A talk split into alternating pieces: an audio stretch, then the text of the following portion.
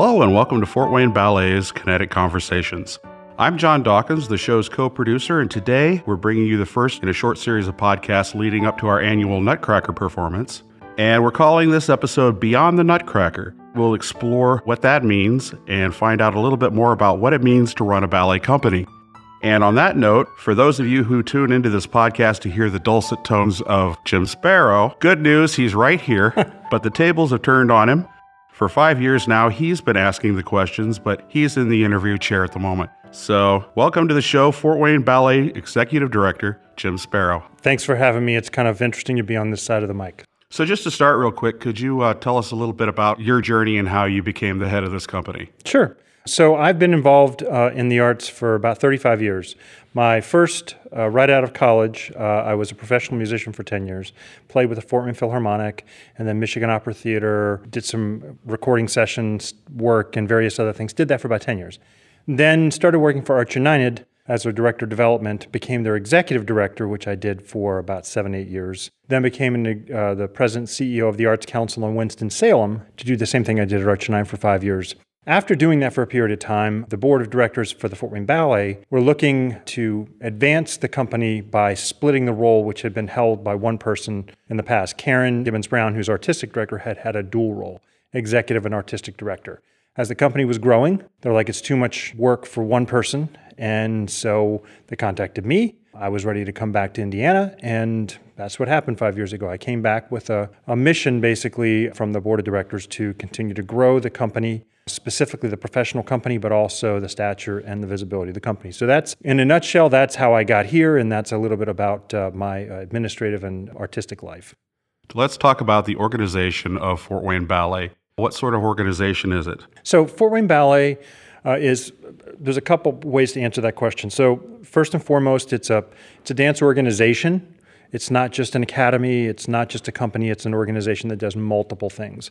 So we do have a professional company of 24 to 30 dancers, professional dancers who are on a 30 week contract. They come from all over the United States and the world. About 25 to 30% of our dancers come from outside the United States. They are here to dance professionally. That's what they do. We also have a professional academy. That's for anybody who's interested in dance from age three all the way through 73. And we have a variety of classes in between for those who just want to dance and those who want to dance with the purpose of potentially becoming a dancer. That track is twofold, and it's a big part of who we are. But those two pieces really comprise both sides of the sandwich or the bread between you know putting uh, the organization together. We're a 501c3. What that means is it's a nonprofit organization that is structured basically as a charitable organization that gives a percentage of what it does, not financially, but the reason it exists is to serve the community in ways that are not about making profit, but about providing for the community. We uh, also have the benefit as a 501c3 to have charitable status in terms of tax deduction status for those who donate to us or non tax. In other words, we're an exempt organization. We don't pay tax on those things. And that's why we're a 501c3. The other pieces that go into that is we have a public board a board that is not directly related to us, but is a board made up of individuals outside in the community who oversee this in terms of the mission and making sure we're doing what we're supposed to be doing. And then also, as a 501c3, we're open to the public. Anyone who wants to look at our financials or know what's going on has the right to look at that as part of that arrangement. So that's a little bit about sort of our structure and some of the nuances in terms of how we're actually structured as a business. Now, is that typical for a, a professional ballet company to be a nonprofit? The vast majority of them are. There are some companies, uh, depending on the size and the way they're structured, where they may have both an academy and a professional company, but both may not be nonprofit. There's nothing that says, for example, your academy can't be a for profit situation, then your company is the nonprofit portion of this. It's a variety of things that are structured under that same kind of mindset of umbrella, but there are a lot of uh, organizations now who have branched into a situation where a portion of their business is for profit. And as long as you stay in a, a, situation where a percentage of your business operations, the, the largest percentage, is non for profit in terms of what its mission and how it operates, that's perfectly fine. You would end up paying taxes on your taxable portion so that you're running it just like any other small business. So there are different ways of doing this. But the vast majority of companies that we look to as our peer group or bigger than we are uh, run the way we do. So, what's the difference between running a ballet as opposed to a typical business? What sets it apart? Well, like any other business, specific businesses have certain things that are specific to what it is they provide, either a service. I'm a restaurant, so there are certain things about running a restaurant, you know, food, preparation, the service side of it, or I'm making ball bearings for a car. There are certain things I need to do to make sure I can deliver those things. So there, there's that side, which we can talk about in a minute. But I think one of the biggest misnomers about a nonprofit is that it is charity and the mindset of everybody, and that everything runs off of donations. That's really how the organization exists. Our business, if you think about it, if people who are familiar with a small family business, we run more more similarly to that small staff, it would be great to say that everybody in the staff has just one duty, but just like any small business, that's not how it works. As a member of the staff, I know that that's It- not how that works. It's not how it works. And that is very much part of your title may be this, but sometimes you have to do this. And as I've said, you know, jokingly to board members, sometimes you're the president, CEO, sometimes you're the development director, sometimes you scrub the toilets. It's part of running a family business.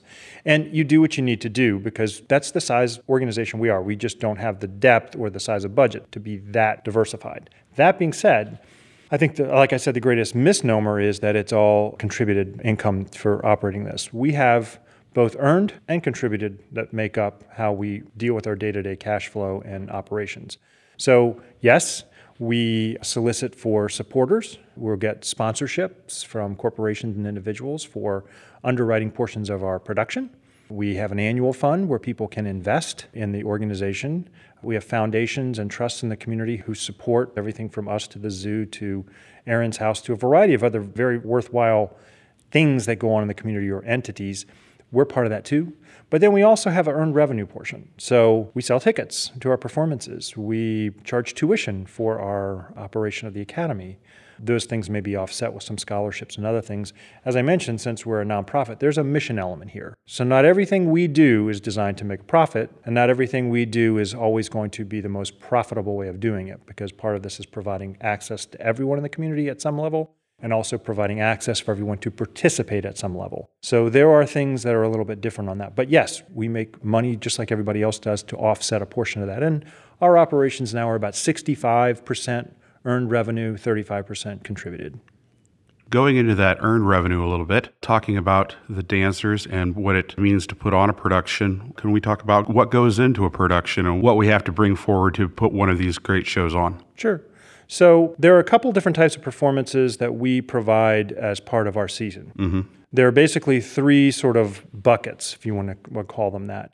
And I was talking recently to the board about these performances have both a return on investment and a return on opportunity. The return on opportunity portion really goes back to the mission element I talked about. There are mm-hmm. things that we do and provide that if we were looking at this just like I was running Cirque du Soleil, I- probably wouldn't do because they don't have a great return related to uh, revenue. They may be for a niche audience, not a larger audience, more diverse audience, but they're valuable because they do reach different parts of the community in different ways. Those three buckets or three performance areas is the masterworks, or the things that most people are familiar with. The Nutcracker is one of those. Our spring performance that we do with the Philharmonic, which is like a Swan Lake or a Coppélia or you know Sleeping Beauty. But then we also have a studio series, which are made up of what we in the field would call repertory. Those are smaller ballets that are not going to have the same name recognition. Uh, we did some of that in the fall when we did Fancy Free and we did Italian Suite and we did Three Virgins and the Devil. They're great pieces. They don't have name recognition at the same level, but they need to be seen. And they need to be produced in a way that not only is something the audience has an opportunity to learn about and to see, but also the dancers, it's part of building their career and their opportunities to dance these roles. And then the third area is our family series or the family plus community. And that is the family series we do in our Studio A, which is really designed as an entry level for um, young families or, or people who are not familiar with the ballet and young kids. But also, that's an extension as well with our community series, like our Firefly, which we go out to the community. We provide those performances to the community for free throughout Northeast Indiana. Again, as a service and as part of that nonprofit mission element that makes up Fort Wayne Ballet those three productions are different in terms of how we have to produce them and the elements that we we have to manage. Masterworks We are lucky enough to do our masterworks with our Philharmonic. Not every ballet company in the world or the country has the opportunity to work with a live orchestra. We do. It's great. But that isn't a structured arrangement, a contracted arrangement with the Fort Wayne Philharmonic. We have to manage through the elements that go into their contract, their collective bargaining agreement, and their musicians' agreement. But we also deal with the theater. It's not our theater, so there's a rental of the theater and working with the production staff at that theater. We have our own operations staff that's headed by Christina Brinker who will manage that ahead of time, get the logistics, but we have to lay that out. Uh, sets. We have, for most of these large productions, if we have not already built the set, Nutcracker, for example, we invested about $25,000. Most recently, about five years ago, it's about time to rebuild it for that production. And it's set, so we put it up and take it down. But for many of the productions, like Romeo and Juliet will do this spring, we have to build the set. We don't have it on site. It's not something that's part of a repertoire. So we have to have a set designer and production of that. And then costumes. So we have a costumer, Nan Pasamato, who is our head costumer. All of our costumes are made here. So we put all that together. In the case of Nutcracker, they're built and kept in costume bins through the year. But for other productions, we have to create the costume or manage the costume. That's our masterworks. For most of that, we don't have to deal with the same level of rights for choreography or music because it's public domain. What that means is the composer or the choreographer is long since gone. There's no tie in terms of intellectual property anymore within the family or in an entity that's being managed. So we don't have contracts and stipulations that we have to manage. When we get to the studio series, it's a different ball game. So those pieces, those trust pieces we talked about, or those repertory pieces, mm-hmm. usually are managed by a trust or a family trust or an institutional trust. They take care of that intellectual property or that choreography and the way it looks. You have to both get permission from them. They don't just give it to you because you want to go buy it. They come and they take a look at the company. Is the company good enough to do the pieces they want to do? Are we willing to allow them to do that because their reputation is on the line as well? So once you've been signed off on that, then you get to pay and manage the contracts and all the pieces that go into that. So you're paying for the choreography. You're also paying for the répétiteur or the person or persons who will come in and set the piece. That is selected by the trust. You are paying for the music rights uh, you are paying for the lighting package. You are paying for the costume and the set separately. It's put together in a way that controls the entire product very differently than the Masterworks. And some of the trusts will actually send the sets that they want. I believe we did that with Fancy Free. We they did. Brought, we did. That was an amazing set, by it, the way. It was fantastic. That was a situation where we paid for the set rental, we paid for the delivery, but that set is their set we had to package it up and send it off to New Jersey Ballet right after we were done because they were doing it three weeks later. Right. So, yes, there's both an advantage in the fact that the package is set up in a way that this is what it looks like, and the challenge of the cost and logistics. The trust also insists that you do it exactly the way they want it done. Everything down mm-hmm. to you taking pictures and having them approved by the trust for marketing and other things, as well as the choreography. And if you do not adhere to that, you're in breach of contract. So when we get to Nutcracker, very different story. Karen can go in and modify any of the choreography she wants. She can go in and change the costumes. Many companies have gotten to a place where they have their Nutcracker focus around elements that are unique to the city. So, for example, Louisville did a bourbon-based Nutcracker situation because of the uh, mm-hmm. uh, you know bourbon and, and Kentucky Derby very focused in terms of land of sweets. You go to things that are reminiscent and unique to Louisville. You can't do that with the trust pieces. Trust pieces are what they are. Fort Wayne Ballet has typically had really good relationships with these trusts, correct? We have, and some of it's new relationships that have been built in the last few years that are blossoming. So the organization has started with the professional company really being established in earnest about 10 years ago. The professional company being young, as it's continued to strengthen and get stronger in terms of the quality of the dancers and, and various other things, we had entered into a relationship with the Arpino Trust, which Gerald Arpino was one of the co founders of the Joffrey. They were great to work with, and the pieces looked great on our emerging company. And there were a lot of things that were really, I think, epiphanies for the community who hadn't seen pieces like this before and were used to just the Nutcracker. The one that comes to mind is Light Rain. So when we did Light Rain, I was just about to say that.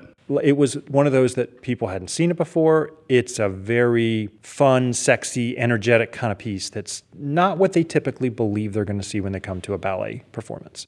And it was the kind of place that was the only place that I had seen recently where at the end of the piece that people are up on their feet just like you were at a concert.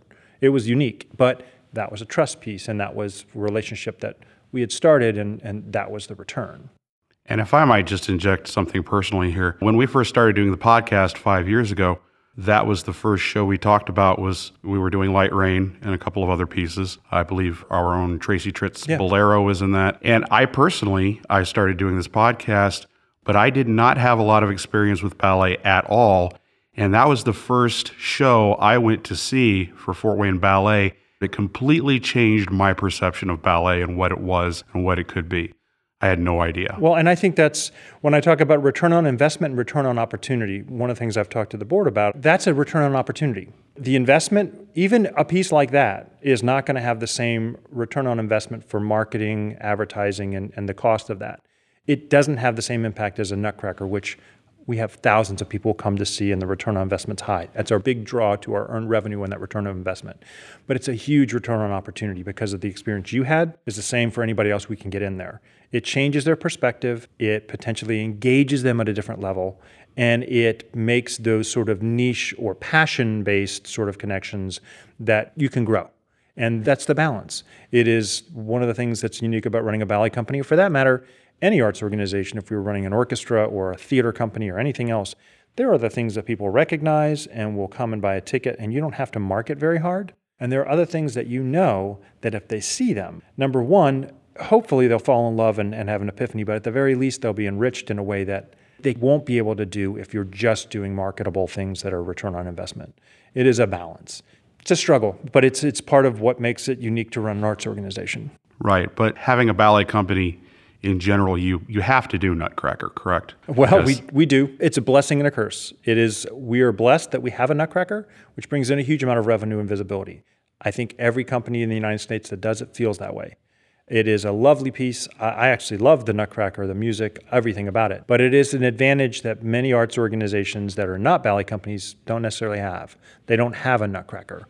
That's a big advantage for ballet. The curse is that's usually all anybody's ever seen or what they think the ballet is exclusively. It's a Christmas tradition. Some people have to see the Nutcracker every year the same way people have to see the Charlie Brown Christmas special every year. Right, right. And that's great for us, but we do want to move, as we titled this particular episode, beyond the Nutcracker. We want to show you what else is available in dance and what incredible things our dancers are doing. I am I am floored every day when I come in here of the level of artistry that is in this building. Well, and I think that if, if you were sitting across from any other executive director or artistic director for a ballet company the same size as us or larger, they would have the same experience that we're talking about today in terms of we're more than just the Nutcracker. Because even the largest companies who do wonderful things are largely known because people have come to see their Nutcracker. It is one of those, like I said, one of those blessings and curses that I'd rather have the blessing and curse of Nutcracker than not but it is one of the challenges in that that's almost 90% of the time that's the first thing someone will pop out. Oh i've seen the ballet i went to the nutcracker. Mm-hmm. and that is something that when i talk about that return on opportunity getting people in to see and have an experience like you suggested with light rain or anything else that they might have a unique experience with that is not what they expect changes the opportunity for the ballet but also the perspective about what having a ballet company in your community really is well, all right. Thank you, Jim, for uh, switching roles and sitting in the interview chair today. Thank you for joining us for this episode of Kinetic Conversations. Well, it's been a pleasure and it's been interesting to be on this side of the mic, and I'll look forward to being on the other side at some point in the future. Thanks, John.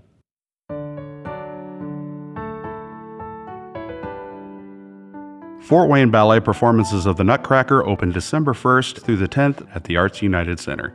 You can purchase tickets by visiting the Fort Wayne Ballet website or calling the box office at 422 4226.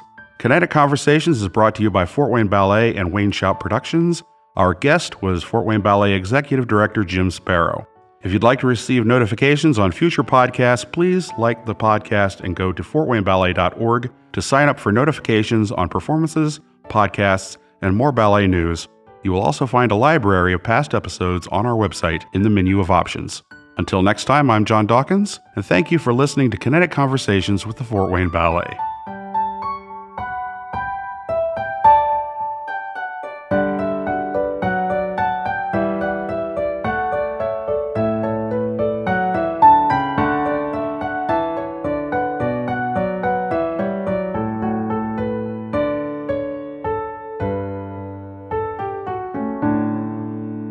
Has been a Wayne Shout production.